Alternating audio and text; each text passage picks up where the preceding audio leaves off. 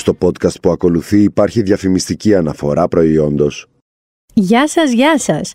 Μίνα Μπυράκου, been there, done that. Μετά από αποχή μιας ολόκληρης εβδομάδας, είπαμε ήταν Μεγάλη Παρασκευή και είπαμε θα έφευγα.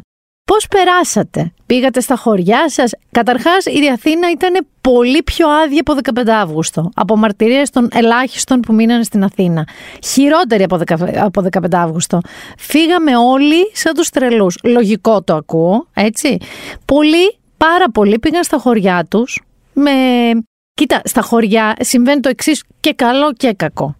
Ε, στο χωριό έχεις πάντα, ξέρεις, μια οικογένεια, ένα σόι. Αν οι γονείς σου μένουν εκεί, έχουν έρθει μαζί σου, σε φροντίζουν, σε έχουν στα όπα-όπα. Είτε είσαι 20 είτε είσαι 50 χρονών. Αν οι γονείς ζουν, είναι τι θέλει να φάει το παιδί μου, να τους στρώσω το κρεβάτι, πήγαινε μια βόλτα, μην ασχολείσαι εσύ.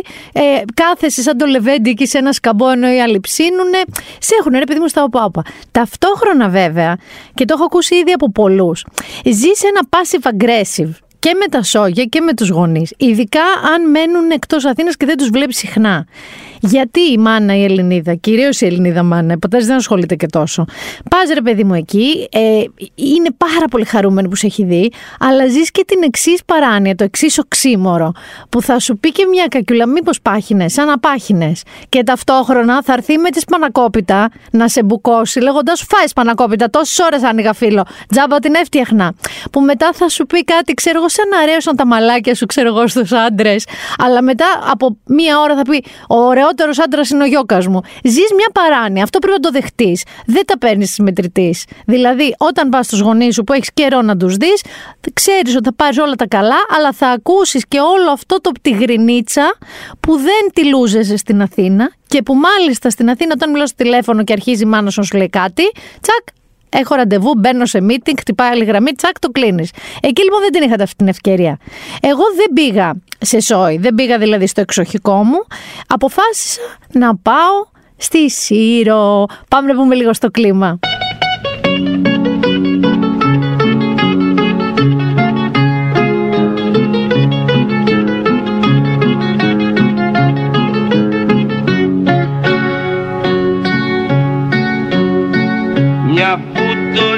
Μια φλόγα έχω μέσα στη καρδιά. Και μαγιά μου έχεις κάνει φράγκο Συριανή γλυκιά και μαγιά μου έχεις κάνει φράγκο Συριανή γλυκιά Γεια σου Μάρκο μου τερβίση Μπορεί να άκουσα και δεν ξέρω 300 φορές και δεν υπερβάλλω τη Φραγκοσύριανη και γιατί το παίζαμε εμείς με το κατεβήκαμε από το καράβι και το παίζαμε και στο σπίτι που είχαμε νοικιάσει και το ακούσαμε ε, περαστική από μπαράκια, από ουζερί, από μεζοδοπολί, από. Πάντως, Φραγκοσυριανή ήταν και μάλιστα θέλω να σας πω, διότι είμαι γνωστό φυτό, ότι πήγα και στις τέσσερις περιοχές που αναφέρει ο Μάρκος Βαβακάρη. Δεν είδα το μουσείο, ήταν κλειστό όταν ανέβηκα εγώ στην Όσυρα. Και Περικοπή και Φίνικα και Γαλισά, αλλά βρήκα και τα Μπέλα Ντελαγκράτσια, ενώ δεν υπάρχει σαν περιοχή. Είναι η Ποσειδονία η τωρινή. Βρήκα όμως τη Εκκλησία, οπότε βρήκα και την Ταμπέλα Ντελαγκράτσια, έκανα και το story μου εκεί πέρα. Λοιπόν, πάμε να δούμε τώρα για το νησί, ε. Λοιπόν, το νησί θα σας πω, θα είμαι πολύ ειλικρινής. Το είχα δικήσει. Είχα πάει κάποια φορά, ξέρω, στα μικράτα μου, 19 χρονών, 20, τι να καταλάβω εγώ τότε. Και πήγα και λίγο προδιατεθειμένη περίεργα, γιατί, ρε παιδί μου, προσπαθώ να αποφεύγω τους κλισέ προορισμούς ε, για το χαμό του κόσμου. Δηλαδή, εγώ Πάσχα δεν πήγαινα Κέρκυρα, ας πούμε. Θα πήγαινα άλλη στιγμή ή και όχι. Αλλά Σύρο η Σύρο είναι το Πασχαλονίσι των Κυκλάδων, είναι η Κέρκυρα των Κυκλάδων. Όταν άρχισα να το συνειδητοποιώ αυτό, γιατί εμείς το είχαμε κλείσει καιρό τώρα, άρχισα λίγο να ζορίζομαι και να λέω: Όχι, τώρα θα είναι όλο. Λοιπόν, τα παίρνω όλα πίσω, τα κάνω όλα γαργάρα. Να σας πω για τη Σύρο. Λοιπόν, η Σύρο είναι πανέμορφη. Καταρχάς. Έχει συγκλονιστικά κτίρια. Φαντάζομαι όσοι έχετε πάει περισσότερες φορές από μένα και είστε και φανατικοί και είστε και πολλοί, το γνωρίζετε. Είχα τρελαθεί με τα κτίρια και τα παλιά σπίτια κτλ. Είχα τρελαθεί, βέβαια σε σημείο είχαμε τρελαθεί, που ψάχναμε τιμές, τιμούλα, πώ πάει το, το αρχοντικό. Ψάχναμε γειτονιές. Είχαμε τρελαθεί λοιπόν καταρχάς με την αρχιτεκτονική και αυτό που λένε την αρχοντιά, όντως την αρχοντιά της Σύρου. Έπειτα υπάρχει μια γενική αισθητική ωραία εκεί. Και ίσως έχει να κάνει και με το μίξ καθολικών και ορθόδοξων, οι οποίοι, by the way, συνυπάρχουν και κάνουν μαζί Πάσχα, όπως και σε άλλα νησιά που έχουν καθολικούς ε, και καθολικούς κατοίκους. Έχει συγκλονιστικό φαγητό. Εννοείται, τα τσιμπήσαμε τα κιλά και δεν ήταν. Παιδιά, κανένα αρνί, εμείς δεν ψήσαμε αρνί. Τρώγαμε συνέχεια, τρώγαμε κατάπαυστα. Πάρα πολύ ωραίο φαγητό στη Σύρο. Τρελάθηκα με τα βαπόρια. Τα βλέπα τα βαπόρια εκεί στα Instagram. Λέω, Πού είναι αυτό, τελικά είναι μία γειτονιά της Σύρου. Εντάξει, η top γειτονιά της Σύρου. Κοινώς θα ήθελα πάρα πολύ ένα σπίτι στα βαπόρια. δεν θέλω πολλά, ένα σπίτι στα βαπόρια θα ήθελα.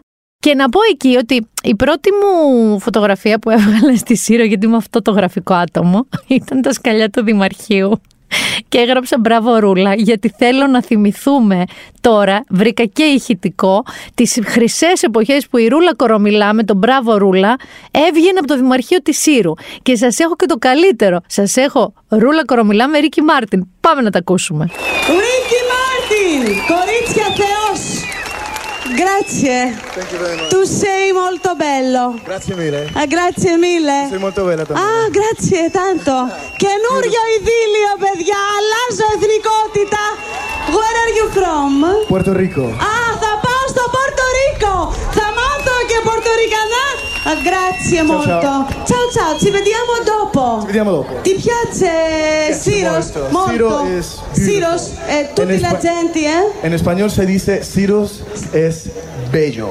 Siros es bello. Bello. Siros is beautiful. Ah, Siros is beautiful. You and you are very beautiful. Thank you very Handsome. much. Handsome. Thank you, Ricky Martin. See you later. Πολύ ωραία η Σύρος, τα είπε και ο Ρίκη Μάρτιν. Ρούλα κορομιλά πέσιμο, ε, Τζόι Τριμπιάνι όμως, δηλαδή τύπου How you doing. Ε, και οι επόμενες φωτογραφίες μου, να σας πω εδώ, ήταν πάλι εκεί. Γιατί πήγαμε στον επιτάφιο. Εκεί έχουν ένα φοβερό έθιμο. Ο χαμός δεν γίνεται την ανάσταση τόσο στην Ερμούπολη, όσο στον επιτάφιο, που μαζεύονται όλοι οι επιτάφοι, 6-7 επιτάφοι της Ερμούπολη, και ένα-ένα σιγά-σιγά, με μπάντα, με όλα, φτάνει στην πλατεία της Ερμούπολη και μαζεύονται όλοι οι επιτάφοι εκεί.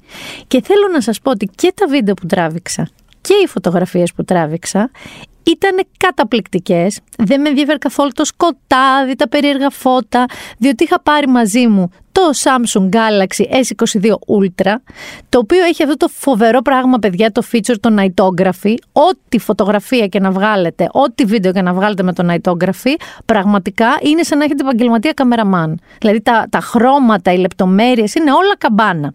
Λοιπόν, στη Σύρο λοιπόν τι άλλο έκανα, τι άλλο έκανα. Έκανα, τώρα που ήρθα μέσα μου λέει ο Νίκος, άρπαξες λίγο, άρπαξα λίγο. Γιατί ο λόγος που ξεμιαλιστήκαμε με αυτό το Πάσχα, εκτός από τα δύο χρόνια εγκλισμού, είναι ότι συνέπεσε, ενώ δεν είναι τόσο αργά, εντάξει θα μου πεις τώρα τέλος Απριλίου τι είναι, Συνέπεσε όμως με τον μπαμ του καλοκαιριού. Δηλαδή εκεί που ήσουν και λίγο το βραδάκι κρύωνε, έβαζε ένα δερμάτινο κτλ. Ξαφνικά και Σάββατο και Κυριακή του Πάσχα, παιδιά κάνει καλοκαίρι. Καλοκαίρι βαρύ όμως μιλάμε. Μιλάμε για 28-29, κάτω από τον ήλιο 30 βαθμούς. Τι να κάνω κι εγώ; Βούτυξα, βούτυξα μέχρι την κοιλιά στα βαπόρια, στη θάλασσα. Και στο σπίτι που είχαμε είχε εκεί μια μικρή πισινογουρνίτσα, ξέρετε, αυτά που είναι περισσότερο διακοσμητικά. Αλλά έκανε μια χαρά τη δουλειά της την Κυριακή που μας έλουζε ο ήλιος και καήκαμε. Έχω αρπάξει, ναι, έχω αρπάξει. Και τώρα που λέω έτσι καλοκαίρι που ήμασταν εκεί, θέλω λίγο εδώ να πούμε ότι εγώ το είχα φοβηθεί, αλλά και τι έκανες θα μου πεις, ότι θα πάμε από το κρύο σχεδόν στο καλοκαίρι, πώς, έτσι. Έτσι ξαφνικά. Έτσι ξαφνικά. Όπως μπήκε στη ζωή μου Θα φοβάμαι μη σε χάσω. Ξαφνικά Έτσι ξαφνικά ήρθε, την πατήσαμε βεβαίως και τώρα τι έχει να κάνει το μινάκι διότι σας τα ζαλίζω στα social media θα σας ζαλίσω και από εδώ μπορεί και να σας ζάλισα και πέρσι δεν το θυμάμαι αλλά είναι πολύ πολύ πιθανό πρέπει πλέον να σταματήσουν οι ντουλάπες μου να έχουν και οι ντουλάπες, σας εικάζω. Δεν μπορώ να φανταστώ κάποια τόσο μαρικόντο, τόσο νοικοκυρά που τα έχει κάνει ήδη. Πρέπει να σταματήσουν οι ντουλάπες να έχουν μέσα βαριά πουλόβερ, πατατούκες και μπότες. Και εγώ πραγματικά θα το καταθέσω εδώ και θα το καταθέτω από όπου με ακούτε. Είναι η δουλειά που συχαίνομαι περισσότερο από οτιδήποτε στον κόσμο, περισσότερο από το σίδερο, περισσότερο από οτιδήποτε. Όλοι μου λένε, Μα και δεν παίρνεις κάποιον να σε βοηθήσει. Τι να με βοηθήσει, εσείς δεν ξέρω σε τι μένετε. Αν αυτό το σπίτι στα βαπόρια που λέω τη Σύρου μου το δώσετε, θέλω να έχει του- έναν όροφο ντουλάπες. Δεν με ενδιαφέρει τα άλλα. Έναν όροφο ντουλάπες και θέα, βέβαια, εντάξει. Διότι είναι, παιδιά, τι τζέγκα είναι αυτό; Πώς γίνεται κάθε. χωρίς να αγοράζεις τίποτα φοβερά ρούχα. Άντε να πάρεις δύο-τρία κομμάτια. Πώς γίνεται αυτό το τζέγκα, πού χωράνε τα καλοκαιρινά, πού μπαίνουν κάποια χειμωνιάτικα, κάποια άλλα αλλού, κάποια καλοκαιρινά εδώ. κα- Πραγματικά με πιάνει το κεφάλι μου. Και επίσης με το ξαφνικό καλοκαίρι βίωσα και κάτι άλλο το οποίο το βίωσα σήμερα και που ηχογραφώ Πέμπτη. Πήγα πρωί-πρωί πιλάτες, που πρωί-πρωί δεν έχει και 100 βαθμούς. Και να σας θυμίσω ότι φοράμε μάσκα ακόμα εκεί. Ε, μιλάμε για αποπληξία, έτσι. Μιλάμε ότι με βγήκε σκοτωδίνη, υπεροξυγόνωση μέσα στη μάσκα, ζαλίστηκα. Ε, με απεινιδωτή θα με βρείτε. Είπε ο κύριος Πλεύρης δε ότι δεν είναι και σίγουρος ότι πρώτη έκτου θα βγάλουμε τις μάσκες. Το ακούω, το ακούω. Μένει να δούμε λίγο την επόμενη εβδομάδα τα απόνερα του Πάσχα, που by the way κανείς δεν φορούσε μάσκα πουθενά. Νίκος, εσά φορούσε στην Τίνο κανείς; Τίποτα, κανείς. Ούτε ένας. Σε μαγαζιά μέσα, άμα μπαίνετε να ψωνίσετε, φοράγαμε εμείς κι εσείς. Ε, στον επιτάφιο που πρέπει να ήταν 2 δισεκατομμύρια κόσμο, σαν τον Μπραβορούλα, δεν φορούσαν. Εγώ φορούσα εκεί. Αλλά δεν ξέρεις, θα τα δούμε τα πόνερα. Εμένα βάζω λίγο με άγχος αυτό του κυρίου Πλεύρη, το δεν ξέρουμε για πρώτη έκτου. Διότι τουλάχιστον παιδιά στα γυμναστήρια σα συγκετεύω, θα πρέπει να έχει τα πινιδωτές δίπλα, αν συνεχίσουμε γυμναστική με μάσκα. Όπως απεινιδωτή χρειάστηκα γιατί μου το στείλατε όλοι και σας ευχαριστώ πολύ. Είχαμε ξεκινήσει μια ιερή σταυροφορία εδώ σε αυτό το podcast. Δεν μας βγήκε. Δεν μας βγήκε. Διότι ο Ήλον το πήρε παιδιά το πουλί. Ας αφιερώσουμε στο ρημάδι το καημένο το Twitter με ένα κομματάκι. Θα ζήσω ελεύθερο πουλί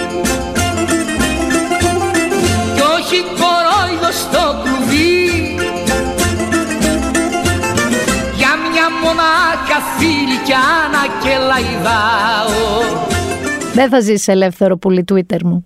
Δεν θα ζήσει ελεύθερο πουλί. Λοιπόν, πάμε να δούμε λίγο τι έχει γίνει έτσι. Να θυμηθούμε ότι είναι ένα από τα πιο αγαπημένα πράγματα στον κόσμο του Elon Musk του Twitter. Να θυμηθούμε ότι ούτε μήνα πριν είχε πάρει το 9,2 τον μετοχό. Είχε γίνει βασικός μέτοχος τέλος πάντων ε, του Συμβουλίου στο Twitter και μετά του δώσανε μια θέση στο Συμβούλιο και μετά είπε, έχω γίνει λίγο ε, αντιπρόεδρος Ζεδεσαϊκού και μετά τέλος πάντων αυτό είπε: Δεν θέλω τη θέση σας. Ε, και μετά επανήλθε και είπε να σας πω μορκάτι. Δεν θέλω τη θέση στο Συμβούλιο, ξέρετε τι θέλω. Όλο το Twitter. Και όχι μόνο το θέλω, θα το πάρω. Και τι έδωσε, 44 δισεκατομμύρια δολάρια. Θέλω λίγο να, να τα κάνετε λιανά. 44 δισεκατομμύρια δολάρια. Το οποίο είναι το 1 πέμπτο της περιουσίας του, by the way. Έτσι. Ε, το οποίο, θα σας πω μερικά παραδείγματα που είδα, είναι το μισό, είναι μάλλον το διπλάσιο από τον ετήσιο προπολογισμό της NASA. Είναι το διπλάσιο. Θέλω να θυμηθούμε ότι η NASA φτιάχνει και στέλνει πυράβλους στο φεγγάρι, ε, φτιάχνει, στέλνει στον Άρη αποστολές. By the way, ένα μεγάλο ποσό των χρημάτων του Elon Musk είναι από την NASA, γιατί η SpaceX συνεργάζεται, είναι η μόνη εταιρεία που συνεργάζεται με την NASA. Ε, και επίσης διάβαζα ένα φανταστικό από έναν Αμερικανό στο Twitter, που δεν είναι του ο Elon, ακόμα δεν είναι, θα σας πω τις λεπτομέρειες, που έλεγε ότι αν από το 1492 που ανακάλυψε ο Κολόμβος στην Αμερική κάποιος μέχρι σήμερα που μιλάμε έβγαζε 200.000 δολάρια τη μέρα, ακόμα δεν θα είχε φτάσει στα 44 δισεκατομμύρια δολάρια. Θέλω λίγο να τα συλλάβουμε όλα αυτά τα πράγματα. Είναι δυσθεώρητα. Ο Elon Musk ε, φυσικά δεν τα έχει όλα στην τσέπη. Δεν έχει ένα τρεις που είναι πολύ κοντά στο να αποκτήσει ένα τρεις, έτσι να είναι ο πρώτος τρεις εκατομμυριούχος. Ε, νομίζω ότι έχει όσα έχει ο Μπέζος, ο Γκέιτς και κανένας άλλος μαζί. Έχει, αξίζει πια ο Ήλον, ο οποίος πήρε την Τέσλα, την αναβίωσε βλέποντας στο όραμά του την ηλεκτροκίνηση. Ε, by the way, ε, ε, διάβασα πρόσφατα στο Σπορ 24 ότι η Τέσλα έχει και ο Τσιτσιπάς και έχει δώσει όνομα στ' αμάξι του. Το λέει Ιούλιο, Julius. Οκ, okay, δεν έχω φτάσει μέχρι εκεί. Έχω δώσει ονόματα σε πολλά πράγματα, όχι στο αυτοκίνητό μου. Πήρε, έφτιαξε τη SpaceX, η οποία απο, αποτύχανε ξανά και ξανά. Είχε κάνει, νομίζω, τέσσερις αποτυχημένες εκτοξεύσεις μέχρι που τα κατάφερε. Έχει μια τεχνολογία που δεν την έχει και η NASA, δηλαδή και την παίρνουν από τον Elon Musk. Ε, έχει φτιάξει μια εταιρεία που λέγεται The Boring, όπως λέμε βαρετός. The Boring Company, που ανοίγει τούνελ σε διάφορου χώρου του κόσμου, γιατί θέλει να μας γλιτώσει λέει, και από την κίνηση, από το jam, το traffic jam ε, και πάρα πολλά άλλα, έτσι. Λοιπόν, ε, τώρα τι έγινε, έπεσαν οι μετοχές της Τέσλα αρκετά, δηλαδή από εκεί που άξιζε ένα 3, έφτασε νομίζω να αξίζει 900 10 δις, δεν μπορώ γελάω, διότι αγχώθηκαν οι μέτοχοι της Τέσλα ότι τώρα που ο Ήλον απέκτησε το παιχνίδι του δεν ασχολείται τόσο με την Τέσλα, ε, αναρωτιούνται πού θα βρει τα λεφτά να δώσει στο Twitter για να το πάρει, γιατί έχει ήδη πάρει δύο δάνεια, τα οποία καλύπτουν σχεδόν τα μισά, το μισό ποσό. Έτσι. Είναι να δίνει και άλλα 21 δις, τα οποία λέει θα τα δώσει με προσωπική χρηματοδότηση. Και εκεί λίγο άρχισαν τα όργανα στην Τέσλα. Ε, δεν το πήρε, πήρε. Ε, τι εννοώ, ότι αυτό πρέπει να εγκρίνει η, κεφαλαγορά, ε, η Επιτροπή Κεφαλαγοράς των Ηνωμένων Πολιτειών τα συμφωνηθέντα μεταξύ Twitter και Elon. Και ο Elon έχει και ανα πάσα στιγμή το δικαίωμα να κάνει pullback, ας πούμε, να φύγει από τη συμφωνία ε, με ποινή, με ρήτρα ένα δισεκατομμύριο δολάρια. Πίνατ, όπως ακούσατε που σας είπα. Τώρα, ε, τι έχει κάνει έκτοτε. Αφού έγινε αυτή η ανακοίνωση, θυμάστε που σας έλεγα στο προηγούμενο επεισόδιο ότι θα προσπαθήσω να έχω σε κάθε επεισόδιο ένα νέο για τον Ήλον. Κοίτα πόσο δεν μου το κάνει δύσκολο στο προηγούμενο επεισόδιο είχαμε τρία νέα για τον Ήλον. Τώρα έχουμε αυτό το οποίο έχει μονοπολίσει στο σύμπαν, έτσι. Ε, αλλά έχει κι άλλο, θα, ε, θα πάμε και παρακάτω. Ο Ήλον Μάσκ λοιπόν, μία από τα, ένα, ένας από τους όρους του συμβολέου ότι ήταν ότι μπορεί να μιλήσει δημόσια για την ε, συμφωνία του με το Twitter, αλλά όχι να το μειώνει δημόσια. Φυσικά και αυτό το έσπασε, εννοείται, γιατί it's Elon, έτσι. Ε, έχει, έχει τουιτάρει, ας πούμε, να σας πω. Να πούμε τα σοβαρά πρώτα που έχει τουιτάρει. Είπε ας πούμε ότι για το Twitter να αποκτήσει την εμπιστοσύνη του κοινού θα πρέπει να είναι πολιτικά ουδέτερο που σημαίνει ε, να εκνευρίζει αποτελεσματικά και την άκρα δεξιά αλλά και την άκρα αριστερά. Το οποίο το Twitter αμέσως μετά από ένα γράφημα που βρήκε κάπου στο ίντερνετ όπου λέει ότι το Twitter έχει αριστερίζουσα φιλοσοφία και λογική. Να θυμηθούμε ότι το Twitter είχε ρίξει διαπαντό στο λογαριασμό του Ντόναλτ Τραμπ. Επίσης με αφορμή αυτό ε, είπε και ανέβασε και φωτογραφία screenshot το Elon Musk στο Twitter φυσικά που πια είναι δικό του, δεν θα ξεχάσουμε, ε, ότι το Truth Social που λέγαμε του Τραμπ η πλατφόρμα social media που έχει φτιάξει ε, είναι σε downloads πάνω και από το Twitter και από το TikTok κτλ. Ε, λέει ότι θα διορθώσει πράγματα όπως ας πούμε ότι θα πρέπει να υπάρχει ε, πιστοποίηση, ταυτοποίηση του κάθε ανθρώπου ότι είναι άνθρωπος, ότι δεν είναι bot, ότι δεν είναι troll κτλ. Ότι πρέπει να είναι απολύτως encrypted τα DM, τα προσωπικά μηνύματα στο Twitter ώστε κανείς να μπορεί να τα δει ή να τα χρησιμοποιήσει. Ε, έχει πει ότι The extreme antibody reaction from those who fear free speech, τα λέει όλα, από αυτούς που φοβούνται λέει το free speech, είπε ότι όσοι με μισούν ε, θέλω να μείνουν οι χειρότεροι κριτικοί μου και επικριτές μου στο Twitter, γιατί αυτό σημαίνει ελευθερία λόγου. Έχει ένα τεράστιο θέμα με την αλήθεια, έτσι λέει ο ίδιος από παιδί, διότι ήταν τελείως δυσλειτουργικός όπως φαντάζεστε και λέει ότι ενώ όλοι οι άνθρωποι διαβάζει μια κατάσταση, τι σου λέει άλλος, τι εννοεί. Αυτό τα παίρνει όλα κυριολεκτικά και συνέχεια απογοητευόταν. Οπότε τι έκανε, κλείστηκε μικρός σε ένα γκαράζ, έφτιαξε παιχνίδια, τα πούλαγε και κάπως έτσι ε, λειτουργήσε ή δεν λειτουργήσε ο Elon Musk στον κόσμο. Αυτό που έχει πει για το, τον ελεύθερο λόγο, την ελευθερία του λόγου, είναι το εξής. Νομίζω σας το είχα ξαναπεί. Ότι είναι η βάση μιας λειτουργικής δημοκρατίας και το Twitter είναι η κεντρική πλατεία, ας πούμε, The Digital Down, ε, Town Square, που έχει τεράστια σημασία να μπορεί ο κόσμος να μιλάει ελεύθερα και να λέει την άποψή του.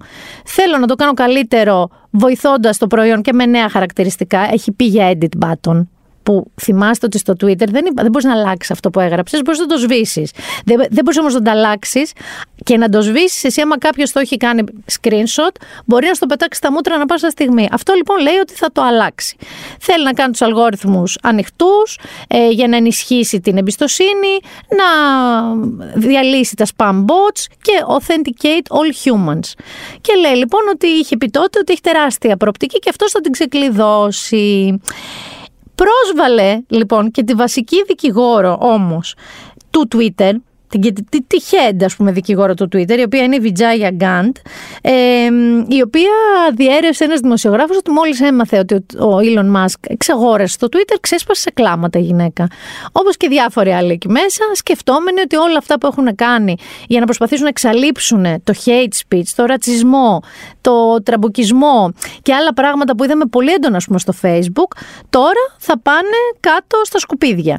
Ένα άλλο πράγμα που Twitter ήταν πολύ ενδιαφέρον, τύπου τρει-τέσσερι μέρες πριν, είναι ότι κορόιδεψε πολύ δημοσίως τον Bill Gates. Ανεβάζοντας μια φωτογραφία του με ένα γαλάζιο μπλουζάκι και λίγη κυλίτσα που έχει κάνει ο Bill Gates και δίπλα ένα emoji που είναι ένας άντρας έγκυος με, σαν έγκυος με μεγάλη κοιλιά και έγραψε ότι δείτε αυτό, αυτό, αυτή τη φωτογραφία, αν χρειάζεστε to lose a boner fast. Λοιπόν, δεν μπορώ να σας το πω ακριβώς, να σας πέσει, οι άντρες.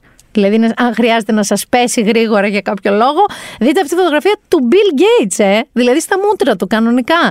Αυτό λέει έγινε γιατί ε, στο TEDx που μίλησαν και οι δύο, που έγινε πρόσφατα, έμαθε ο Elon Musk ότι ο Bill Gates είχε σορτάρει εναντίον της Tesla ε, 500 εκατομμύρια. Ότι θα χάσει μετοχές η Tesla θα χάσει αξία μάλλον η μετοχή της Tesla, ε, με την εξαγορά του Twitter, βέβαια, όπερ και γένετο. Τώρα, να δούμε λίγο τις αντιδράσεις. Ε. Γιατί έχω παρατηρήσει διπλές αντιδράσεις, σιγά που δεν θα είχα, έτσι. Ε, ότι υπάρχουν κάποιοι που λένε ότι είναι πολύ καλό το ότι θα ξεκαθαρίσει το κομμάτι των bots, των troll και όλη αυτή την τοξικότητα έτσι, του Twitter. Απ' την άλλη, υπάρχουν και αυτοί οι οποίοι τρέμουν ότι όλα αυτά τα accounts που και τα tweets που είχαν, τα είχαν ρίξει για λόγους hate speech, αυτό που είπαμε, επιθέσεις, ρατσιστικά σχόλια, bullying κτλ.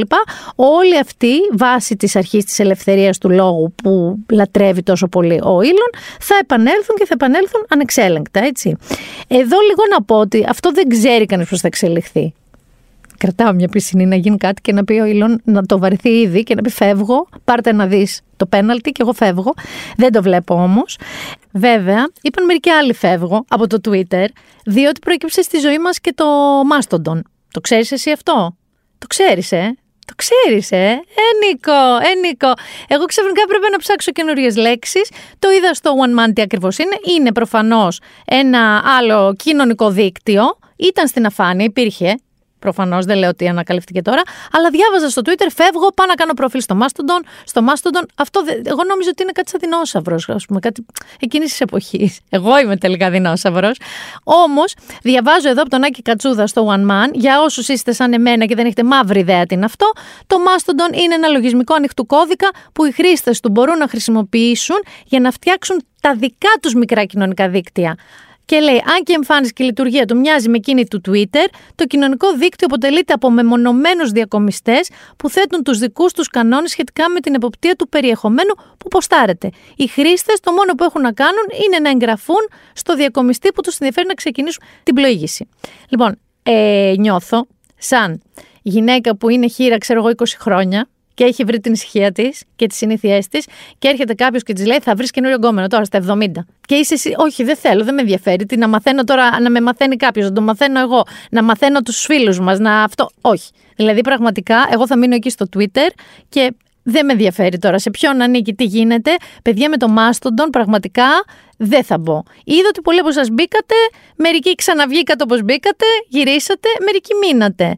Και όλοι εσείς οι φίλοι μου οι IT, εσείς που αρχίσετε να μου λέτε ότι είναι σε ρούμπι και κάνω ότι ξέρω τι λέω τώρα. Εγώ δεν έχω μαύρη ιδέα, αλλά το διορθώνουν και. Όχι. Δεν χωράει άλλο ένα, ε, άλλη μια πλατφόρμα social media στη ζωή μου. Απλά ξέρεις τι σκέφτομαι εδώ, ότι τώρα πήρε το Twitter ο, ο Elon Musk, ωραία. Έχει ο άλλος, ο Mark, έχει Facebook, έχει Instagram, έχει WhatsApp. Ο Jeff Bezos που και εκτός από την Amazon έχει πάρει τη Washington Post, η οποία τον έκραζε λίγο πιο παλιά, τώρα είναι δική του.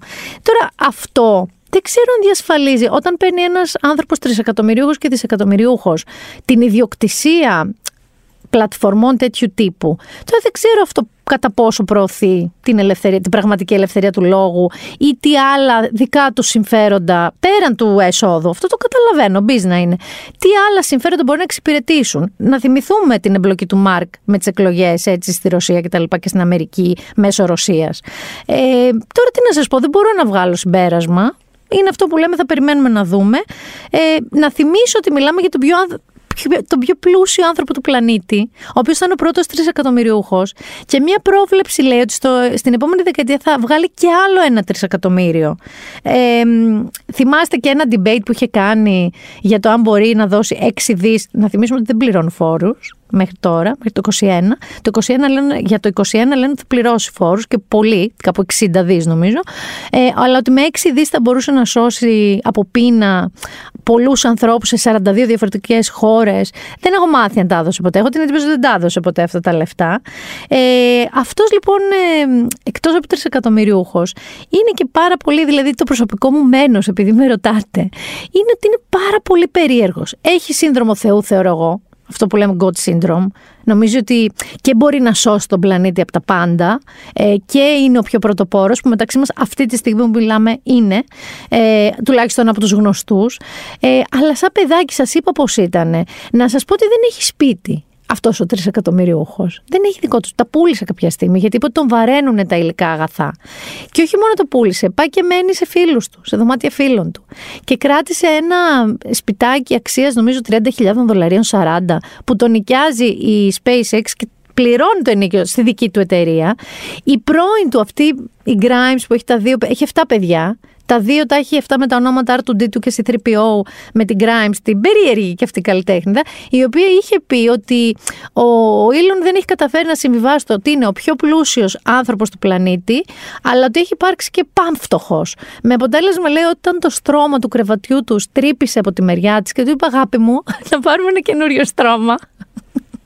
Ο τρισεκατομμυριούχος Ήλον της είπε: Όχι, Grimes μου, όχι. Θα αλλάξουμε το στρώμα και θα πάρω την τρύπα από τη δική μου μεριά. Είναι ο ίδιος άνθρωπος ο οποίος, ενώ ήταν φοιτητής, είχε βάλει στον εαυτό του χωρίς να χρειάζεται τόσο εξωφρενική πείνα, ότι πρέπει να τρώει μόνο με ένα δολάριο τη μέρα. Ό,τι, μπο- δηλαδή η τροφή του θα κοστίζει ένα δολάριο τη μέρα, σαν άσκηση. Και έχει πει βέβαια μην το δοκιμάσετε, ήταν δύσκολο. Άντε, αλήθεια. Και έτρωγε, λέει, συνέχεια, ξέρω, κάτι μακαρόνια, κάτι ό,τι έβρισκε, αποφάγια από εστιατόρια. Δεν ήταν τόσο τόσο φτωχός, ήταν φτωχός, αλλά όχι τόσο φτωχός. Ε, φίλοι του έχουν πει διάφορα, διάφορα άλλα, όπως μεταξύ άλλων κάποιοι φίλοι του, που δεν είναι πολύ φίλοι του, ε, τον ενέπλεξαν και στο επόμενο θέμα μας, το οποίο επίσης έχει μονοπολίσει πάρα πάρα πάρα πολύ τη δημοσιότητα. Και στο μυαλό μου ε, είναι, έχεις δει αυτό το φοβερό τζιφάκι του χαρδαλιά; Που κάνει το χέρι άιντε άιντε, κουνάει το χέρι. Ένα άιντε άιντε χαρδαλιά λοιπόν. Ε, γιατί όμως, ε, γιατί.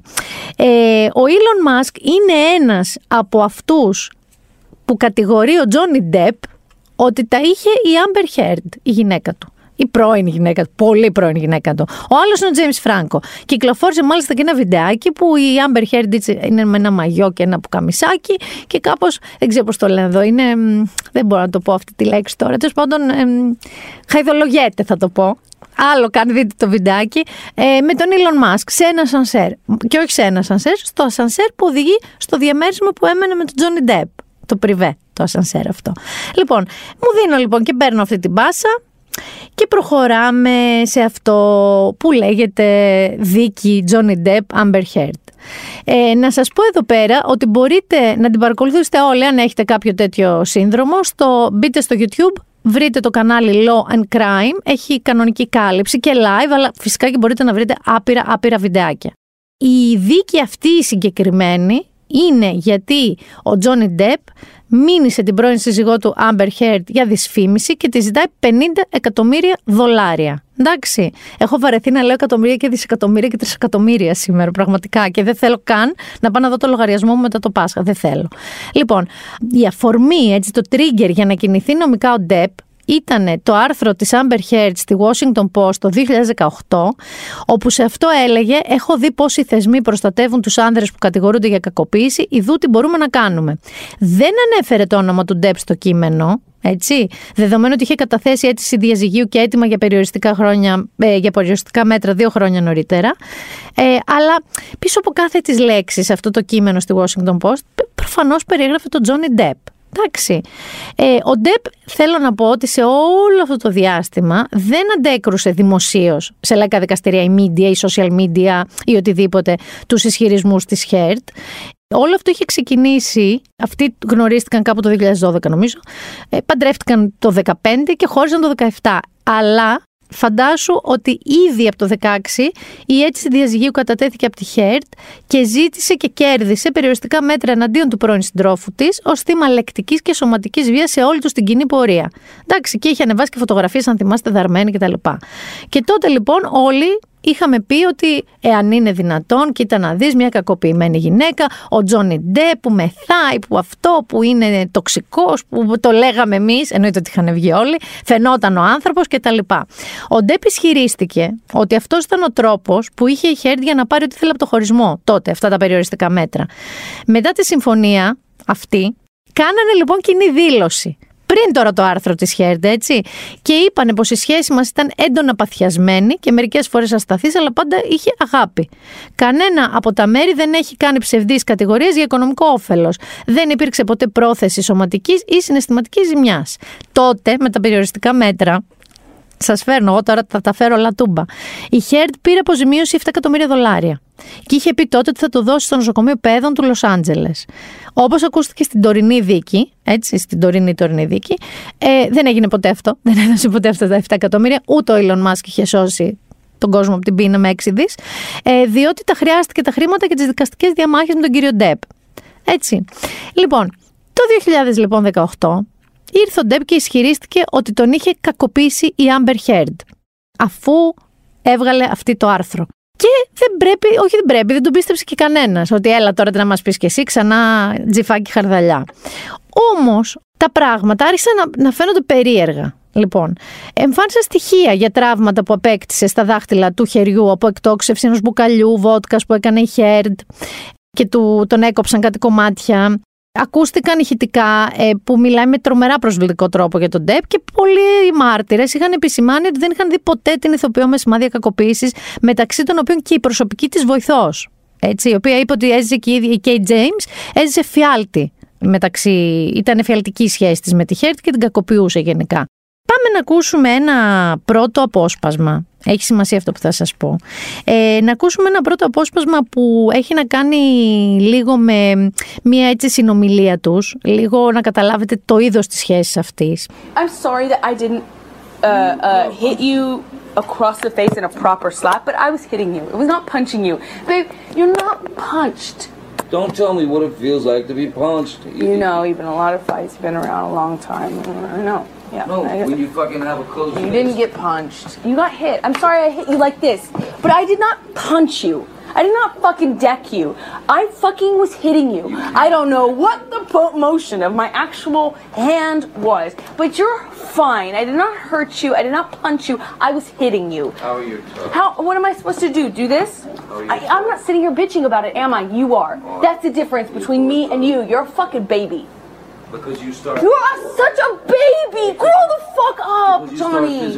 Βλέπετε ότι κάπως τα πράγματα δεν είναι έτσι ξεκάθαρα μονόπαντα. Και πιστεύω ότι αυτό έχουμε πάθει όλοι. Δηλαδή, από εκεί που ήταν Αχ, η Amber Heard την έδερνε ο Τζόνι Ντεπ, καλά του κάνεις κούκλα μου, ξαφνικά δεν είναι αυτό που νομίζουμε. Ακριβώς, έτσι.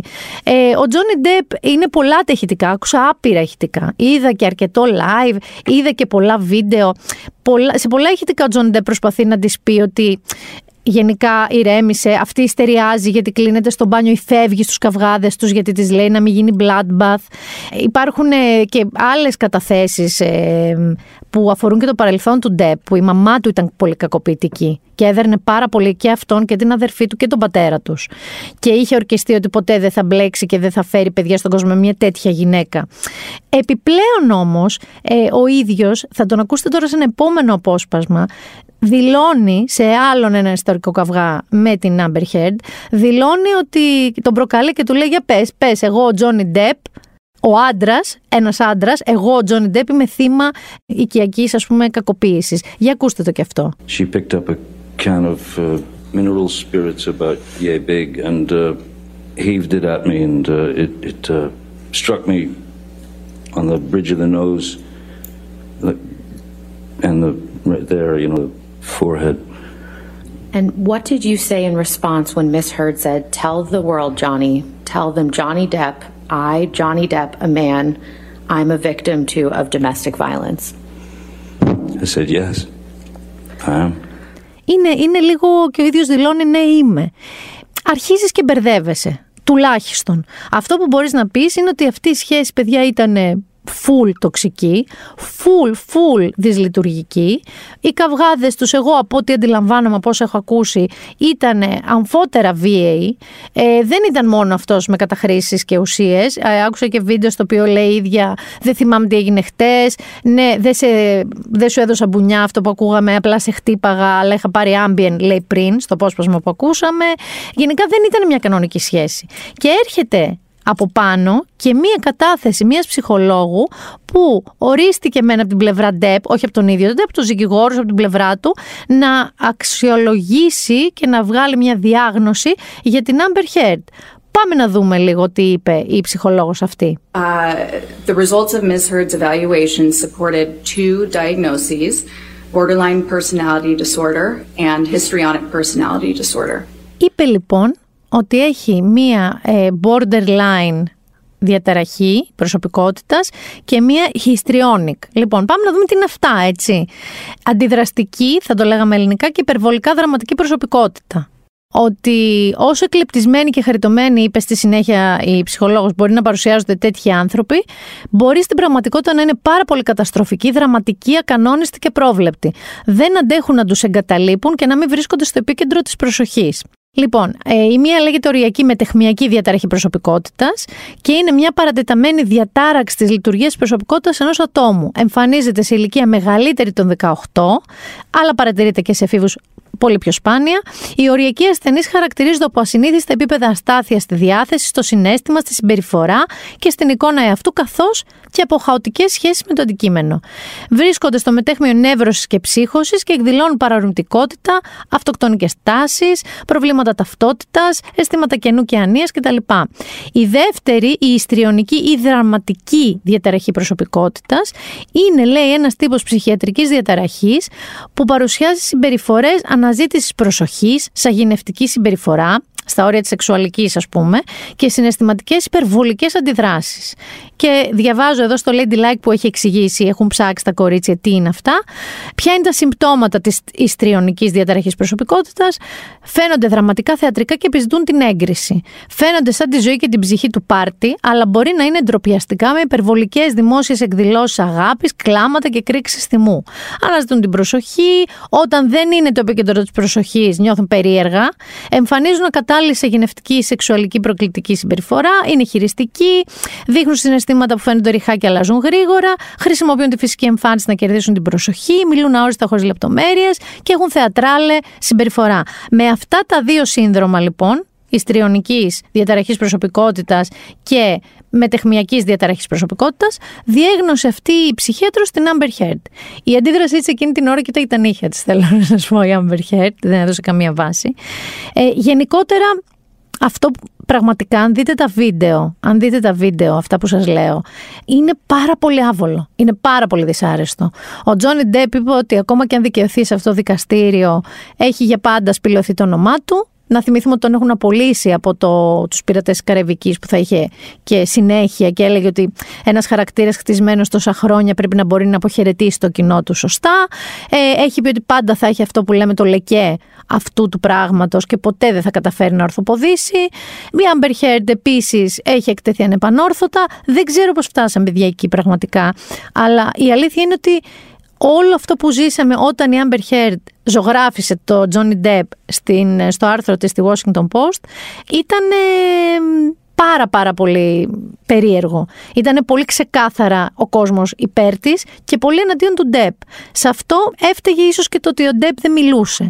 Τώρα λοιπόν που άνοιξαν τα στόματά τους ενώπιον του δικαστηρίου αλλά και ενώπιον πια καμερών και κοινού, ε, είναι ότι δεν έχω δει κάτι πιο άβολο. Δηλαδή, είναι πώς πετυχαίνεις καμιά φορά κανένα ζευγάρι φίλων σου να τσακώνονται έντονα μπροστά σου. Πολύ έντονα, ρε παιδί μου, χωρίς να χειροδικούν ή κάτι τέτοιο, αλλά έντονα και νιώθεις άβολα. Αυτό πολλαπλασιάστε το επί 200.000, 200 δισεκατομμύρια θα πω και θα καταλάβετε πώς θα νιώσετε αν δείτε και παρακολουθήσετε αυτή τη δίκη.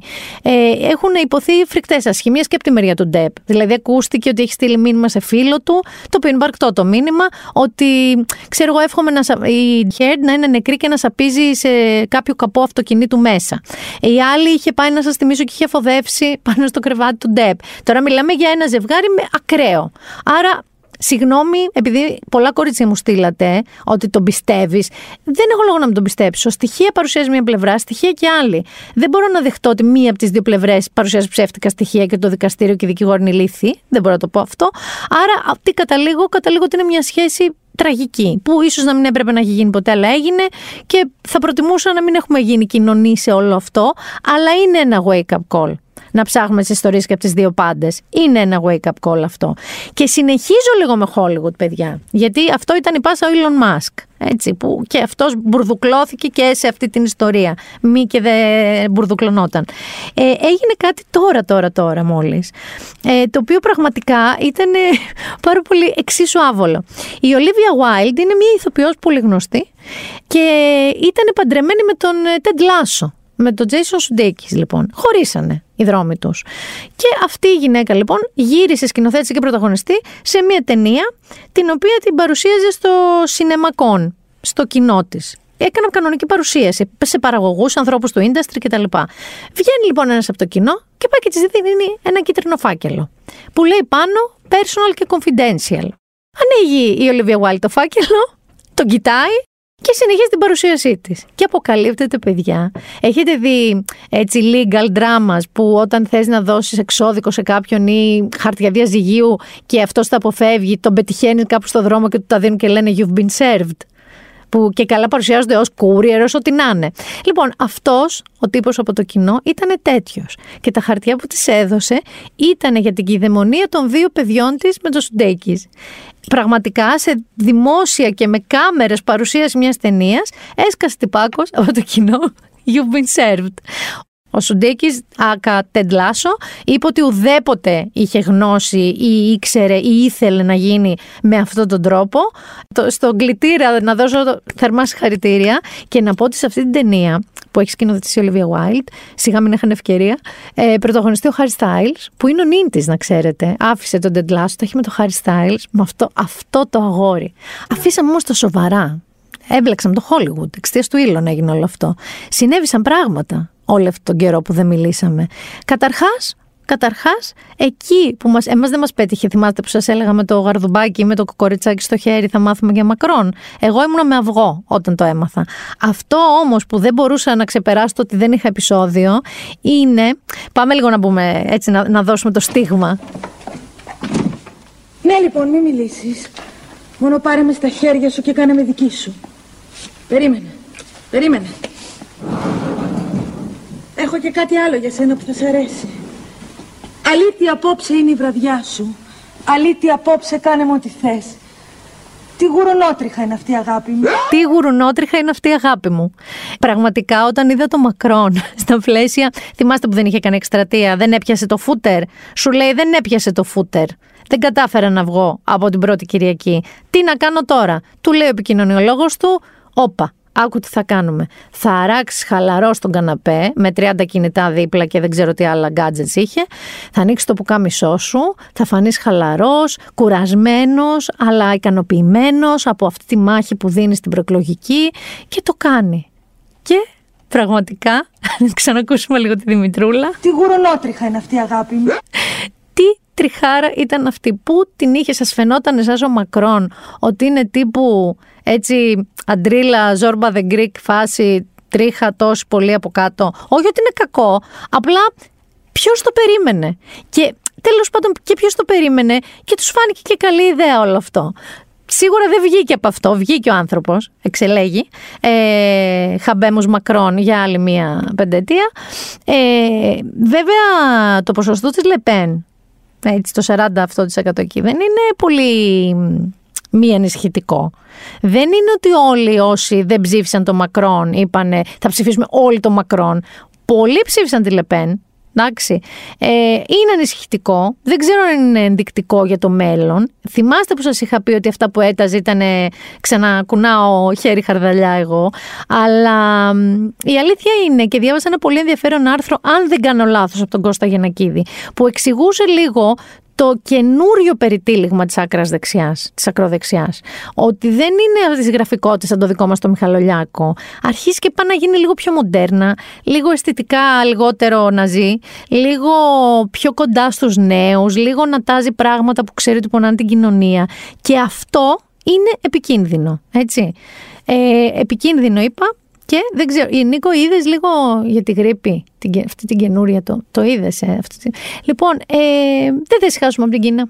Δεν, δεν θα ησυχάσουμε από την Κίνα. Λοιπόν, σε μια επαρχία που είναι γύρω στα 200-250 χιλιόμετρα μακριά από τη Γουχάν, που ξεκίνησε αυτό, κορονοϊός, τη μανούλα του κορονοϊού, ε, ένα αγοράκι 4 ετών εμφάνισε λέει για πρώτη φορά γρήπη των πτηνών. Ένα συγκεκριμένο στέλεχος, το ΙΤΑ 3 νι 8, ε, νόσησε κανονικά, το οποίο λέει το κόλλησε επειδή ήρθε σε πολύ επαφή με πουλερικά κότες που είχε η οικογένειά του και κοράκια που ήταν κοντά στο σπίτι.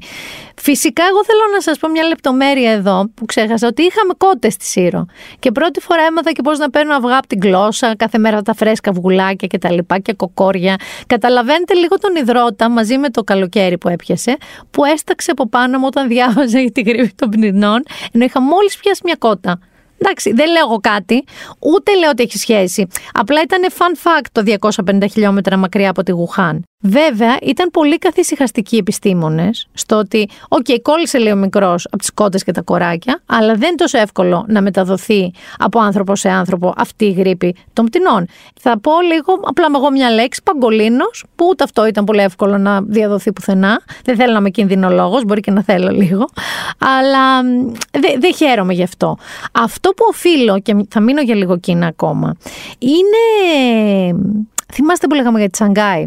Λίγο πριν τις διακοπές του Πάσχα, όλο αυτό που ζούσαμε με τη δυστοπία της Σανγκάης, που λέγαμε τι στην ευχή, τι μπορεί να κρύβεται, τι μπορεί να γίνεται. Λοιπόν, η Νίκη Μπάκουλη, που είναι η ηρωίδα μου εδώ μέσα, είναι η αγαπημένη μου στο News 24-7, πήρε τηλέφωνο και μίλησε με έναν πολύ διακεκριμένο Έλληνα συγγραφέα και καθηγητή της κινέζικης γλώσσας, τον κύριο Δημήτρη Σωτάκη. Μίλησε στο τηλέφωνο, ο οποίος μιλάει καθημερινά με ανθρώπους στη Σανγκάη, για να διαλευκάνουμε λίγο αυτό που γίνεται. Ο κύριος Σωτάκης λοιπόν είπε, και σας διαβάζω από το άρθρο, είναι αστείος ο αριθμός των κλισέ που αναπαράγονται. Είναι άλλο να κρίνεις όσα γίνονται στη Σανγκάη και άλλο η ανακρίβεια στα λάθος στοιχεία και παραπληροφόρηση του δυτικού τύπου σε σχέση με ό,τι γίνεται εκεί. Δεν είναι απλά λάθος οι πληροφορίες, είναι δοσμένες από άλλη οπτική γωνία. Πάμε λοιπόν να δούμε τι είπε ότι πραγματικά συμβαίνει στη Σανγκάη. Και λέει. Θα προσπαθήσω πολύ ρεαλιστικά να περιγράψω τι γίνεται, βάζοντας στην άκρη το συνέστημα και φιλτράροντας τα πράγματα που συμβαίνουν, όπως τα βλέπω εδώ και δυόμιση εβδομάδες, ενώ διαβάζω και το δυτικό αλλά και τον κινέζικο τύπο. Η φήμη που υπάρχει σε πολλά μίντια και τη Κίνα είναι ότι όλα ξεκίνησαν λίγο πριν τις 23 Μαρτίου, όταν έγινε ένα λάθος εντός εισαγωγικών. Η καραντίνα ταξιδιωτών στην Κίνα είναι τρεις εβδομάδες, σε ειδικά διαμορφωμένες εγκαταστάσεις. Υπάρχει λοιπόν η φήμη πως ταξιδιώτες από το Χονγκ Κονγκ στη Σανγκάη, που έμειναν σε ένα παλιό ξενοδοχείο που δεν λειτουργούσε σωστά το σύστημα του εξαιρισμού, μόλυναν το προσωπικό. Κανείς δεν κατάλαβε τίποτα και άρχισε να ξεφεύγει το πράγμα. Έως εκείνη τη στιγμή η Κίνα είχε μηδέν κρούσματα. Μετά το μπαμ, λέει, στην εκκίνηση της πανδημίας, η χώρα λειτουργούσε σε κανονικούς ρυθμούς. Στα τέλη του Μάρτη έγινε αυτό με τους ταξιδιώτες και η κυβέρνηση βρέθηκε σε πανικό. Λέει ο κ. Σωτάκης, λοιπόν, ότι είναι χρήσιμο να καταλάβουν οι αναγνώστες πως η Σανγκάη δεν είναι απλά μια πόλη, είναι παγκόσμιο οικονομικό κέντρο. Οι κυβερνώντε δεν ήθελαν σε καμία περίπτωση να χτυπηθεί από τον COVID, έτσι αποφάσισαν σχεδόν σε ψυχολογικό πανικό αλλά οργανωμένα να επιβάλλουν την πολιτική του Zero COVID. Φίλη μου από την Κίνα έστειλε φωτογραφίες από τη Σαγκάη που τράβηξε βραδινή ώρα και λέει και ο ίδιος ότι είναι σαν σκηνή από sci-fi ταινία. Είναι μια πόλη 25,5 εκατομμυρίων κατοίκων, έρημη. Έρημη. Και λέει πώς έγινε όμως αυτό. Επιβλήθηκε lockdown στις 23 Μαρτίου μόνο στο Πουτόγκ, μια συνοικία, και στις 3 Τετάρτου ξεκίνησε αυτό που κρατάει ως σήμερα και κάποιοι γράφουν ότι ισχύει μήνες. Δεν είπε κανείς. Νομίζω όλοι ξέρουμε ότι είναι αυτές οι εβδομάδες. Λέει ότι όλοι είναι κλεισμένοι σπίτια τους που είναι πολύ σκληρό δεν μπορούν να βγουν όντως ούτε στον κήπο του σπιτιού τους. Το concept της Ανατολής λέει ο καθηγητής, είναι όταν πονάει πόδι, κόβεις από το γόνατο. Το εξολοθρεύεις. Κοινώς είναι τα γόνατα αυτή τη στιγμή οι πολίτες κλεισμένοι σπίτια τους. Λέει λοιπόν επίσης, τον ρωτάει η Νίκη, τι συμβαίνει με τους ασθενείς και τα κατοικίδια. Αυτό που μας είχε φρικάρει παιδιά όλους για τα κατοικίδια. Και λέει ο ίδιος, ουδείς εξ όσων μιλάω, επιβεβαιώνει τα επεισόδια ακρότητας και βαρβαρότητας που μεταδίδουν τα δυτικά μίντια. Για να μην τρελαθούμε, να μην πάμε στο άλλο άκρο, εννοείται ότι υπάρχουν επεισόδια σε κάποιες γειτονιές. Ισχύει πως στα σύνορα της πόλης έχουν στηθεί δομές για τους νοσούντες. Η εντολή της κυβέρνησης είναι πως οφείλουν να πάνε εκεί όσοι έχουν COVID, είναι υποχρεωμένοι δηλαδή. Και όσοι αντιδρούν, υπάρχει κόσμος που προτιμά να μείνει σπίτι του και τους τραβούν με το ζόρι στις δομές.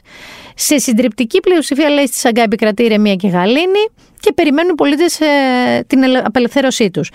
Άλλο λέει τρομακτικά ανακριβές είναι αυτό που γράφτηκε για θανατώσει κατα... κατοικιδίων. Τα κατοικίδια όντως απομακρύνθηκαν από τους ιδιοκτήτες που είχαν κορονοϊό. Θα έχεις δει εικόνες που κάνουν τεστ για COVID και σε αυτά. Μετά την απομάκρυνση που παραδέχεται και ο ίδιος ότι δεν γίνεται με λιχουδιές και αγάπες, τα τραβολογάνε τα ζωάκια, τα πηγαίνουν σε ειδικές δομές και μετά, όταν οι ιδιοκτήτες τους συνέλθουν, τους τα επιστρέφουν. Ποιος είπε ότι τα θανατώνουν; Αυτός είναι βαθύς ρατσισμός των δυτικών. Καλά, εμείς είδαμε λίγο μια εικόνα με ένα κόργκι. Να το πούμε αυτό. Ε, όσα λέει ο κύριος Ζωτάκη δεν είναι από το μυαλό του η άρθρα στις ιστοσελίδε, αλλά όσα του λένε άνθρωποι από τη Σαγκάη. Λένε ότι έχει γίνει λαιλασία στο σούπερ μάρκετ, αλλά ότι η κυβέρνηση τους δίνει τρόφιμα.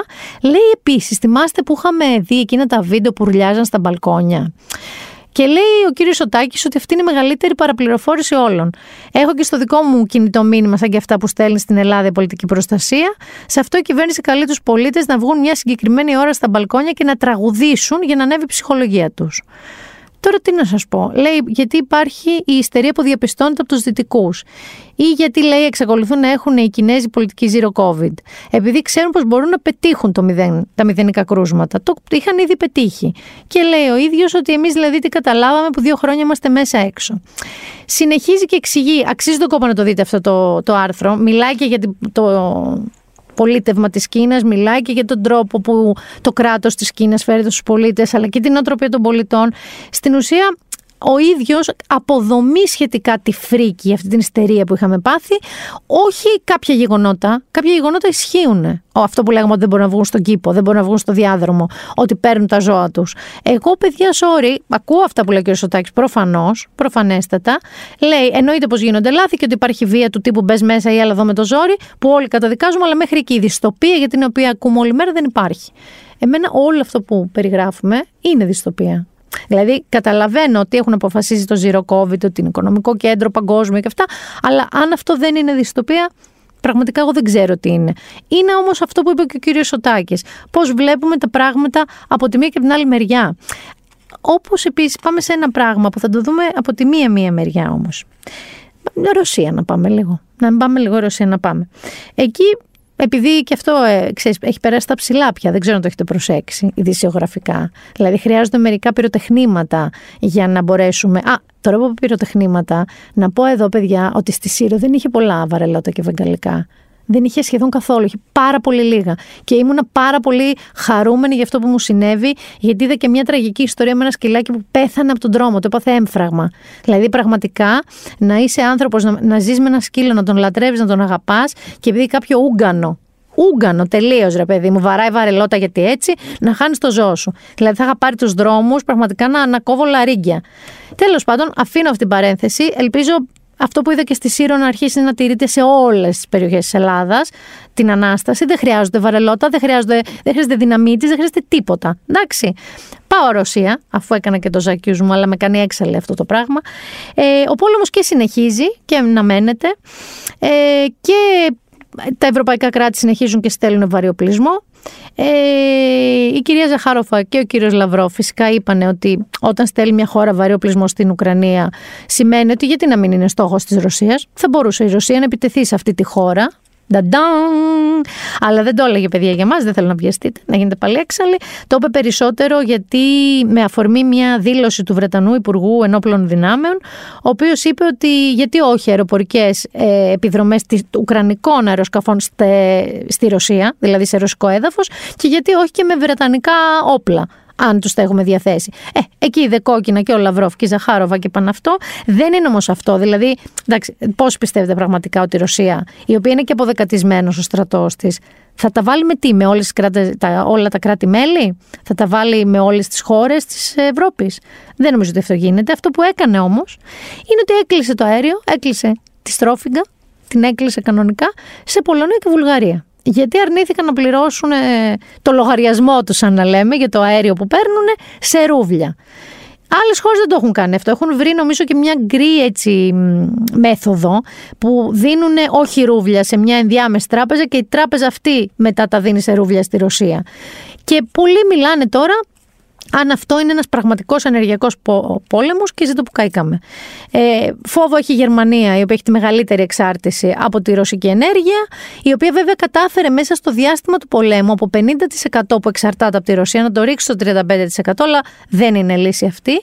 Οι περισσότεροι ειδικοί μιλάνε για ε, κίνηση λίγο εκφοβισμού ας πούμε. Έτσι τα λέω στην πεθερά να τα ακούσει νύφη. Δηλαδή τα κάνω στην Πολωνία και στη Βουλγαρία, να τα ακούσει η Γερμανία, να τα ακούσει η Ιταλία. Δεν φαίνονται βέβαια διατεθειμένοι αυτοί να τραβήξουν τόσο το σκηνή, δηλαδή και οι ίδιες αυτές οι χώρες. Παρ' όλα αυτά, οι περισσότεροι λένε ότι είναι εκφοβιστική κίνηση. Γιατί ούτε τον Πούτιν τον συμφέρει, παιδιά. Δηλαδή, έχει τεράστιο μέρος εσόδων. Πώς θα μπορέσει να χρηματοδοτήσει τη χώρα του, το στρατό του, αν αποτρελαθεί, που δεν είναι και πάρα πολύ δύσκολο.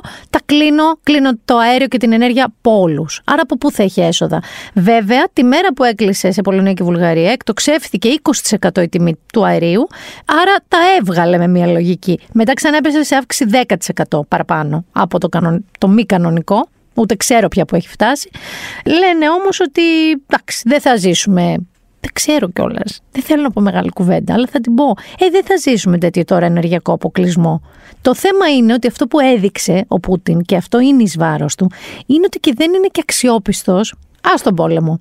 Δεν είναι αξιόπιστος ο παιδί μου συνεργάτης και πηγή να λαμβάνεις αέριο, αν είναι τόσο αυτό που λέμε ε, απασφαλισμένος. Δεν είναι. Άρα, ήδη η Γερμανία, η Ιταλία, η Γαλλία, όλοι και η Ελλάδα, εικάζω, γιατί άκουσα και ερωτήσεις σε πολιτικούς της κυβέρνησης, ότι αν έχουμε επάρκεια, αν τυχόν έκλεινε τη στρόφιγγα, νομίζω το δικό μας deadline είναι 20-21 Μαου που πρέπει να πληρώσουμε. Και αν δεν πληρώσουμε και εμείς σε ρούβλια, μη μας το κόψει. Αυτό ρωτούσαν. Και λέγανε ότι έχουμε πάρκια και κινείται η κυβέρνηση προς μια κατεύθυνση να μην μας λείψει καθόλου, να μην έχουμε διακοπές. Φαντάζεσαι να ζούμε έτσι, ότι δεν φτάνει η ενέργεια και να έχετε διακοπή ρεύματος ε, τρεις με πέντε. Ε, ούτε, ούτε καν, ούτε καν. Λένε ότι αυτό δεν θα γίνει. Και αφού σας μαύριζα την ψυχούλα, είπαμε στην αρχή τα ευχάριστα, να σας πω και μια καινούρια λέξη που έμαθα. Την έμαθα, τη διάβασα. Ξέρεις τι είναι το fabbing. Ξέρεις τι είναι το fabbing. Γιατί σε μέσα έχω λείψει και το έχουν. Α, μπράβο, ποιος το είπε, ο Κανελόπουλος και ο Μπατζής, το Uncut. Ωραία, γιατί εκεί το διάβασα και εγώ σε αυτούς. Λοιπόν, παιδιά, το fabbing, αν δεν έχετε ακούσει το Uncut, το fabbing λοιπόν είναι, προέρχεται μάλλον από τις δύο λέξεις phone και snubbing, που σημαίνει διαφορό για κάποιον, τον φτύνω κοινός, και το phone, το κινητό. Τι εννοούμε, κάτι πάρα πολύ απλό. Πηγαίνετε με οποιαδήποτε παρέα θέλετε. Είτε είστε δύο άτομα, είτε είστε 12, είτε 22 άτομα. Και μαζεύεστε λοιπόν, πες ότι έχετε πάει για φαΐ. Μαζεύεστε λοιπόν όλοι, στην αρχή ενθουσιασμένοι, τσουγκρίζετε το πρώτο τσίπουρο, το πρώτο κρασάκι, λέτε 5 νέα. Τι συμβαίνει 10 λεπτά μετά. Καθένας στο κινητό του, ναι ή όχι. Ναι. Και αν δεν είναι όλοι, είναι το 80, το 70%. Και αυτοί οι άλλοι 30% που λένε αφήστε ρε παιδιά τα κινητά σας κάτω. Αυτό λοιπόν το οποίο συμβαίνει σε πάρε, σε συνομιλίες, ακόμα και σε ραντεβού. Σε ραντεβού τύπου επαγγελματικά. Ή σε meeting, ή σε παρουσιάσεις. Είναι αυτό πια, παιδιά, που μας έχει γίνει προέκταση του χεριού, που είτε νιώθουμε λίγο άβολα, είτε υπάρχει μια στιγμιαία βαρεμάρα. Δεν δεχόμαστε, ρε παιδί μου, για να μείνουμε χωρίς να κάνουμε κάτι, να ακούμε κάτι για λίγα λεπτά στο παραμικρό που μου χάνουμε την προσοχή μας, που πια τη χάνουμε πολύ εύκολα, βουτάμε το κινητό, κοιτάμε το κινητό και αντίο στον ε, συνομιλητή μας, στον άνθρωπο που είναι στην παρέα μας κτλ. Αυτό λοιπόν σημαίνει ότι φτύνω κάποιον και τον δώσω στο κινητό μου.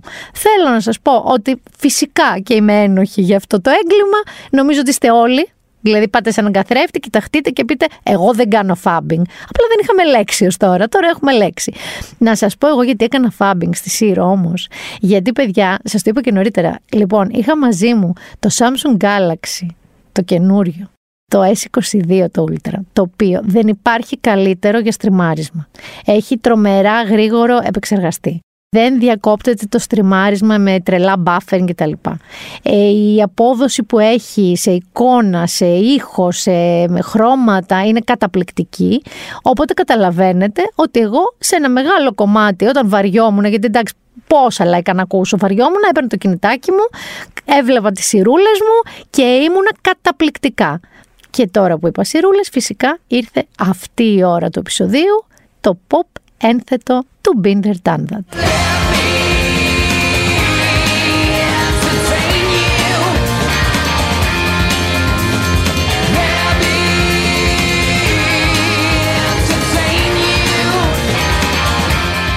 Θα ξεκινήσω με βιβλίο λοιπόν παιδιά σήμερα. Θα ξεκινήσω με βιβλίο το οποίο είναι αυτό που χρειαζόμαστε. Βασικά θα σας πω ότι το περιέγραψε ο Guardian σαν ένα βιβλίο σαν το νοτικό για δύσκολους καιρούς πασπαλισμένο με μαγεία. Τι άλλο θέλουμε; Θέλουμε κάτι ακριβώς τέτοιο. Το βιβλίο λοιπόν που θα σας προτείνω είναι το όνειρο της Ζέλμα της ε, Μαριάννα Λέκη. Η Μαριάννα Λέκη είναι μια Γερμανίδα Συγγραφέας.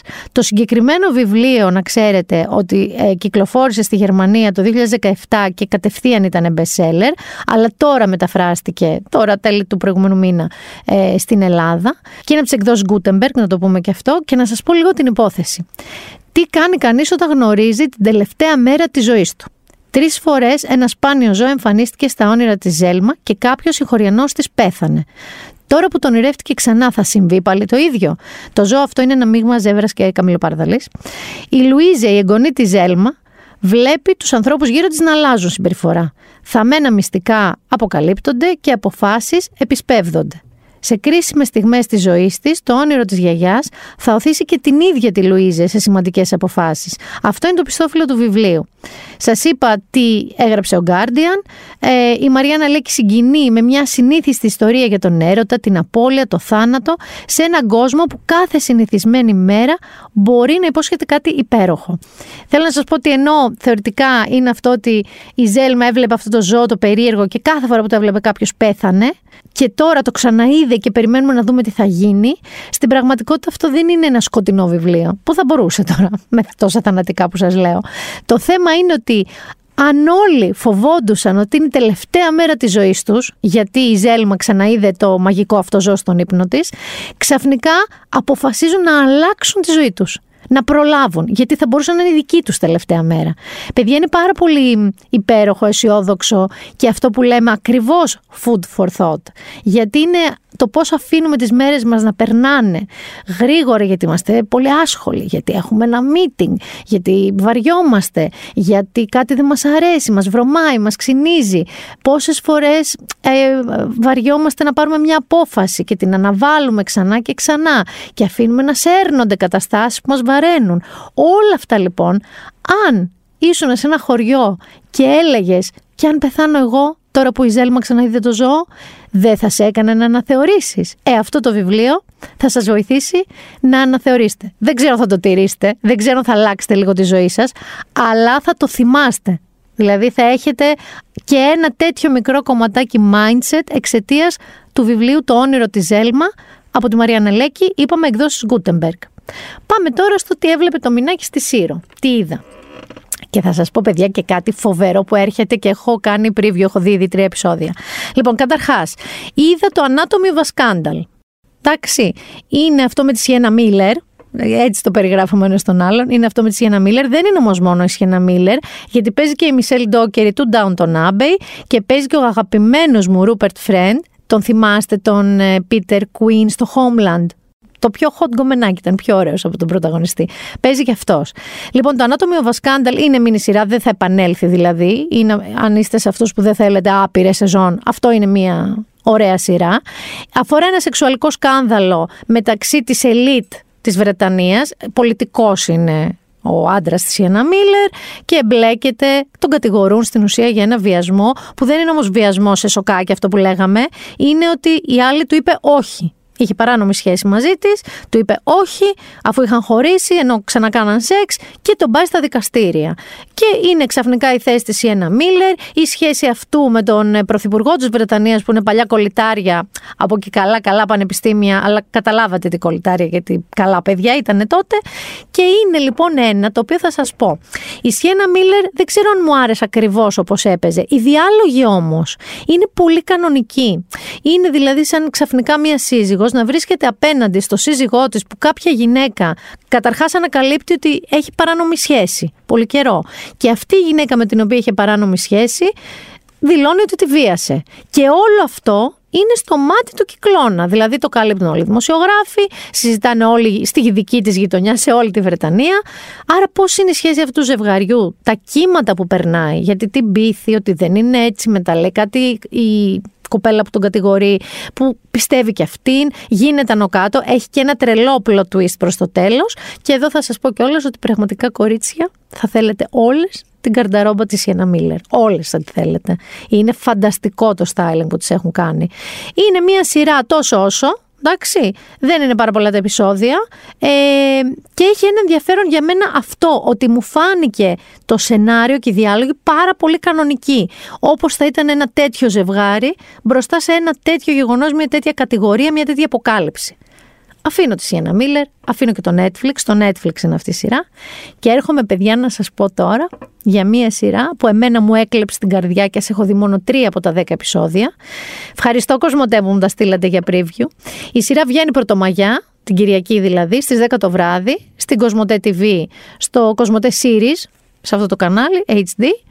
Και είναι μία σειρά που την περίμενα πώ και πώ, Εντάξει, θα βγουν τρία επεισόδια μαζί. Θα βγει τριπλό επεισόδιο και μετά κάθε εβδομάδα ένα καινούριο, έτσι. Λοιπόν, η σειρά αυτή είναι το The Offer. Και για να καταλάβετε τι πραγματεύεται το The Offer, για πάμε να ακούσουμε.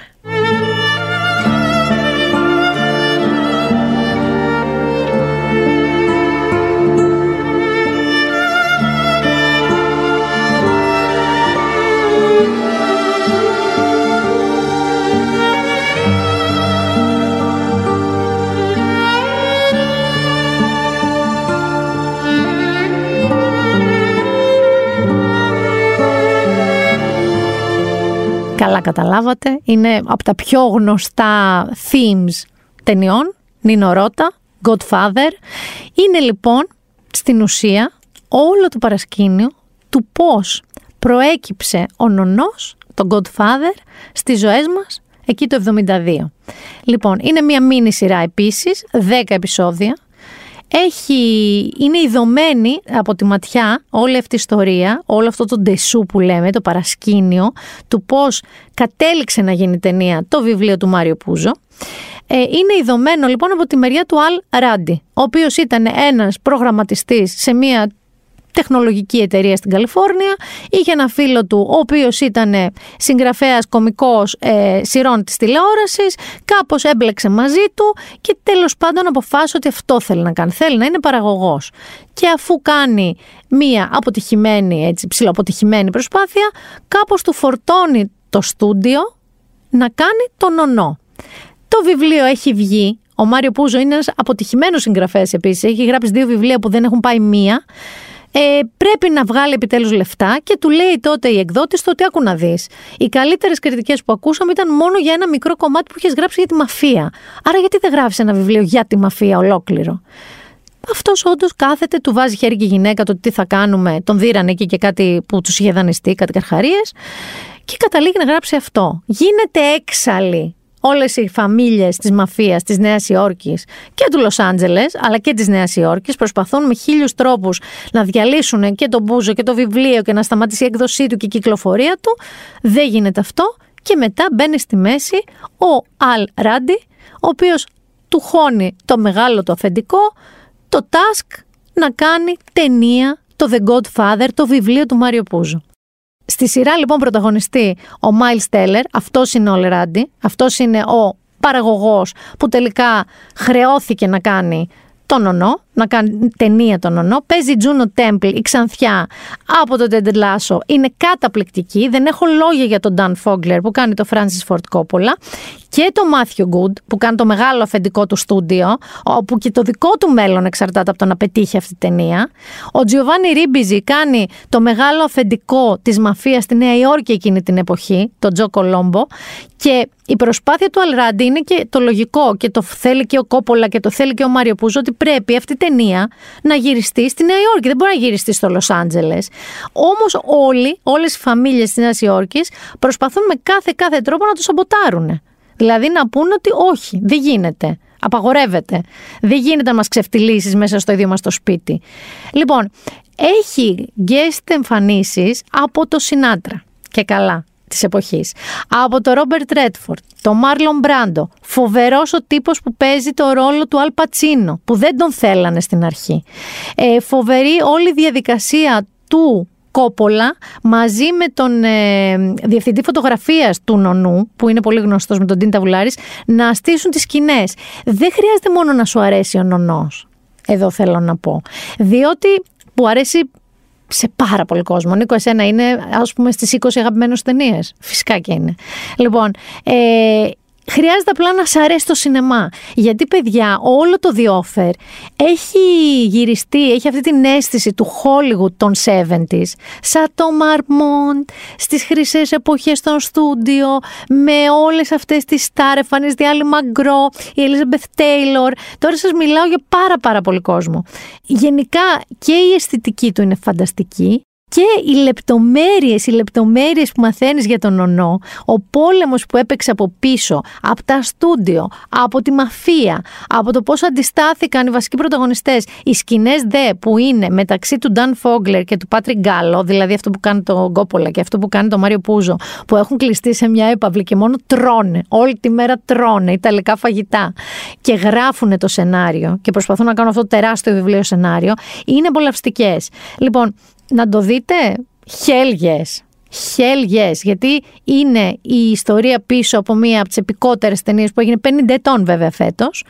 Και επίσης είναι και από μόνη της μια φοβερή σειρά. Με τρομερή αισθητική, μουσικές, ευεντήλε, σας λέω Λος Άντζελες. Ε, Κυριακή βράδυ, 10 η ώρα, δεν έχετε τίποτα άλλο να κάνετε. Μπαίνετε Κοσμοτέ TV, μπαίνετε στο Κοσμοτέ Series και βλέπετε τρία σερή επεισόδια. Αυτά έχω δει κι εγώ. Μην νομίζετε, δεν έχω δει πολλά περισσότερα. Ε, λυσάω τρελαίνομαι να το δω. Δεν ξέρω και τη γνώμη του Θοδωρή Μητρόπουλου, θα τον ρωτήσω, αλλά νομίζω ότι θα του αρέσει πάρα πάρα πολύ. Νομίζω ότι και αυτός θα το έχει δει. Νομίζω ότι είναι η ώρα να φύγουμε τώρα. Έχει έρθει η ώρα να φύγουμε. Έχει έρθει η ώρα να σας χαιρετήσω. Δεν θα σας χαιρετήσω όμως με το κλασικό μας ε, ηχητικό, με Stones. Έχει και ένα πάρει τον Rolling Stones στο Σατόμαρμο σε αυτή την ε, σειρά που σας λέω. Θα σας αφήσω με κάτι, με, ένα, με το νέο κομμάτι βασικά των Arcade Fire, το οποίο λέγεται, ο, ο νέος τους δίσκος θα βγει τώρα το Μάιο και λέγεται We και το τραγούδι τους ε, λέγεται Unconditional Look Out Kid. Θα σας βάλω λίγο από την live εκτέλεσή τους στην Κοατσέλα γιατί μου άρεσε πάρα πολύ ένα σημείο. Πάμε να ακούσουμε τον τραγουδιστή του στο frontman, το Win Butler, να ξεκινάει να το τραγουδάει. Look out kid, trust your heart You don't have to play the part they wrote for you Just be true There are things that you could do That no one else on earth could ever do But I can't teach you, I can't teach it to you Look out kid, trust yourself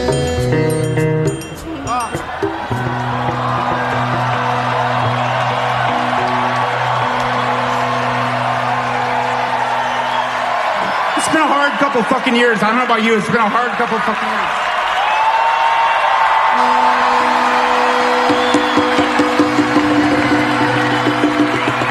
We, we tell ourselves so much poison. και να το διακόπτει. Αυτό που ακούσατε σαν κενό και χειροκροτήματα και ακούσατε τι είπε ο άνθρωπος, είναι ότι στην πραγματικότητα ήταν δύο πάρα πολύ δύσκολα χρόνια. Και για αυτόν και για όλους. Και συγκινήθηκε πάρα πολύ. Γιατί και όλοι οι στίχοι του τραγουδιού μιλάνε γι' αυτό. Ο ίδιος μάλιστα δήλωσε ότι δεν υπάρχει τίποτα το μελό στην ανεφόρον αγάπη σε έναν κόσμο που διαλύεται σταδιακά. Μιλώντας για αυτό το νέο single, έτσι. Χρειαζόμαστε τον ένας τον άλλον μέσα στην όλη ατέλειά μας. Το Lookout Kid είναι μια υπενθύμηση, ένα ανανούρισμα για τους έσχατους καιρούς που τραγούδισα στο γιο μου, αλλά είναι για όλους. Και λέει: Εμπιστεύσου την καρδιά σου, εμπιστεύσου το μυαλό σου, εμπιστεύσου το σώμα σου, εμπιστεύσου την ψυχή σου. Τα πράγματα θα γίνουν χειρότερα πριν βελτιωθούν, αλλά πάντα βελτιώνονται και πραγματικά κανείς δεν είναι τέλειος. Επιτρέψτε μου να το πω ξανά. Κανείς δεν είναι τέλειος. Και it's okay. Πάμε να φύγω, να σας χαιρετήσω. Been there, done that, Μίνα Μπυράκου, με το λίγο, λίγο από το υπόλοιπο live στην Coachella του Lookout Kid. Look out, kid, trust your mind. You can't trust it every time.